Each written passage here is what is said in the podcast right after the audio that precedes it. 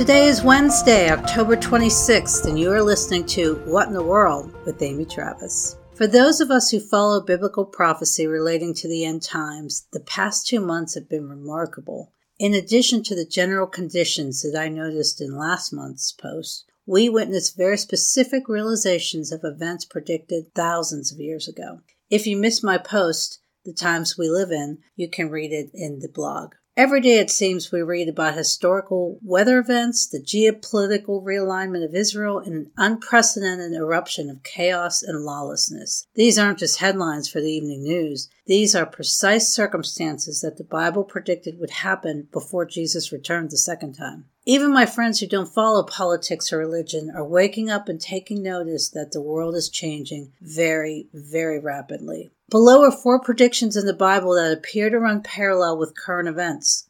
Although we have not yet arrived at our final destination, these reports mean that the train has officially left the station and that there's no going back. Number one, worldwide, countries will stop accepting cash. It was hard to believe until recently that a time would come when cash would no longer be widely used or accepted. Although the term cashless society doesn't appear in the Bible, Revelation 13, 16 through 17 says that people will not be able to buy or sell without the mark of the beast on their right hand or forehead. We are being conditioned to pay for everything electronically, in case you haven't noticed. With the advent of cash apps, which is actually an oxymoron, we no longer need to carry dollar bills. Just a few days ago, Perry and I were at our favorite fast food restaurant. We tried to pay with cash, but we were told that they only accept exact change. In fact, they don't even keep cash in their registers anymore. This may not seem extreme or newsworthy, but we need to remember that McDonald's didn't even accept credit card payments until 2002. This trend certainly escalated quickly. On September 2nd, the Federal Reserve announced its FedNow service is scheduled to launch as early as May of 2023. FedNow is a central bank digital currency that will replace the dollar. No more dollar bills. The cashless society has arrived. And for skeptics who say the prophecy in Revelation will never come true, the technology is already here. Just this week, a man in Great Britain, the first one in his country, was implanted with a microchip in his right hand. He actually paid out of pocket to have the procedure done. It means that I don't have to keep a wallet with me at all times, said Arnie Soak, 40 years old. The article's listed in the blog as well. Number two, Israel's neighbors will promise peace but make war. Peace in the Middle East. We've heard about that pipe dream for decades, even as tensions increase in that region. The Islamic Brotherhood has sought to obliterate the country of Israel ever since the Balfour Declaration in 1917. This was an official statement by the British government promising to create a Jewish state. And this is according to jihadwatch.org. In 2005, Mahmoud Ahmadinejad, the newly elected president of Iran, promised to wipe Israel off the map, according to the New York Times. The Abraham Accords in 2020 marked the first move towards this elusive peace. Although monumental, this agreement only normalized economic relations between Israel, the United Arab Emirates, and Bahrain. And then, on October 11th, 2022, just a couple weeks ago, Israel and Lebanon reached a historic agreement to resolve a long running maritime border dispute. And this is according to CNBC. This deal will enable both Israel and Lebanon to ramp up offshore gas and oil production. This is a remarkable concession for both sides if you think about it, considering the history between the two countries. We'll have to see where this goes. And number three, the Jewish people will begin offering sacrifices in the temple once again.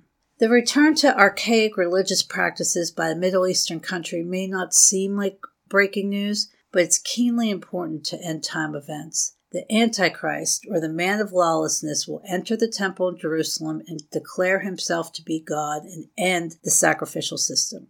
There's only one problem with this The Jewish temple in Jerusalem was destroyed by the Romans in 70 AD, and there has not been sacrifices offered in Israel according to Mosaic law since that time. And even though there are significant obstacles to rebuilding the temple in the prescribed location, namely that the Dome of the Rock currently sits on that site, the Temple Institute of Jerusalem is determined to rebuild and reinstate the sacrificial system. There are three events that are very significant that happened recently which move their vision closer to reality.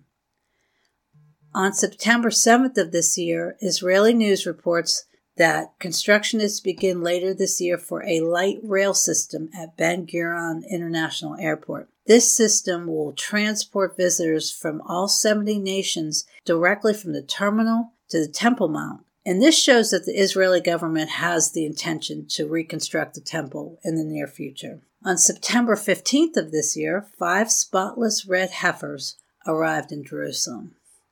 And if you look in the blog post, you'll see the article uh, that you can read about the significance that these cows have to the sacrificial system. We won't go into all of that here. And then on October 11th, men from the tribe of Levi were summoned to the Temple Mount.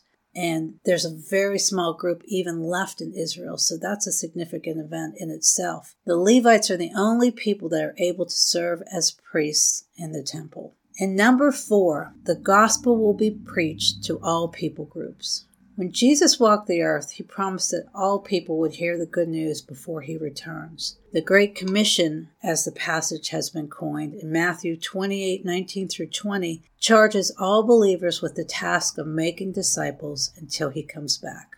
And although the advent of the internet has proliferated the spread of the gospel message, there was a groundbreaking historic event that happened just last month which transmitted the good news further and wider than ever before. On September 24th of 2022, the gospel was preached to an estimated 4.1 billion with a B people during the broadcast of the funeral service for Queen Elizabeth II. This may not seem significant, however, MSN reported that the broadcast audience for the Monday afternoon service shattered records. Princess Diana's funeral, by comparison, reached only 2.5 billion. According to Mike Clayton of the Israel Report, the service was saturated with sound Christian theology. Quoting Mike, a large slice of humanity was exposed to more scriptures from the ceremony at Westminster Abbey and thereafter than is presently heard in hundreds of thousands of pulpits today. Texts were from both the Old Testaments and New Testaments and included passages from the books of John, Job, 1 Timothy, Revelation, 1 Corinthians, Psalms, the book of Matthew, Romans, and Revelation. Then there were glorious Christian hymns, songs that highlighted Queen's faith in Christ, including The Lord is My Shepherd, a favorite of the late monarch. The sentiments of those who officiated clearly indicated that the Queen didn't just identify as a Christian, but lived a Christian life. And you can read more about this historic event on the Israel Report, which is based out of southern Australia, and the link is in the blog.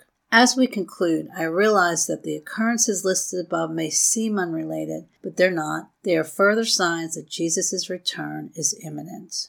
And this is not a complete list by any means. Events are unfolding at a breakneck pace. But this shouldn't discourage you. God gives us prophecy to prepare, not to scare. 1 Thessalonians 4:18 says this. Therefore encourage each other with these words. Thanks so much for listening today, and remember to always pursue the truth.